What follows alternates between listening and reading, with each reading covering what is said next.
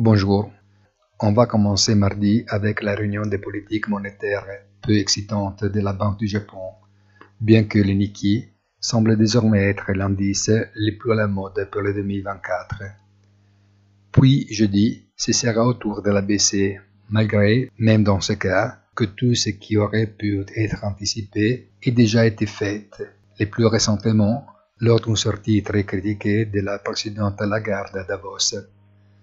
Ensuite, il faudra attendre la semaine prochaine pour dévoiler le visage de la Fed et donc de la Banque d'Angleterre, qui parmi les banques centrales est depuis un certain temps celle qui apparaît la plus divisée sur la question des choix des taux.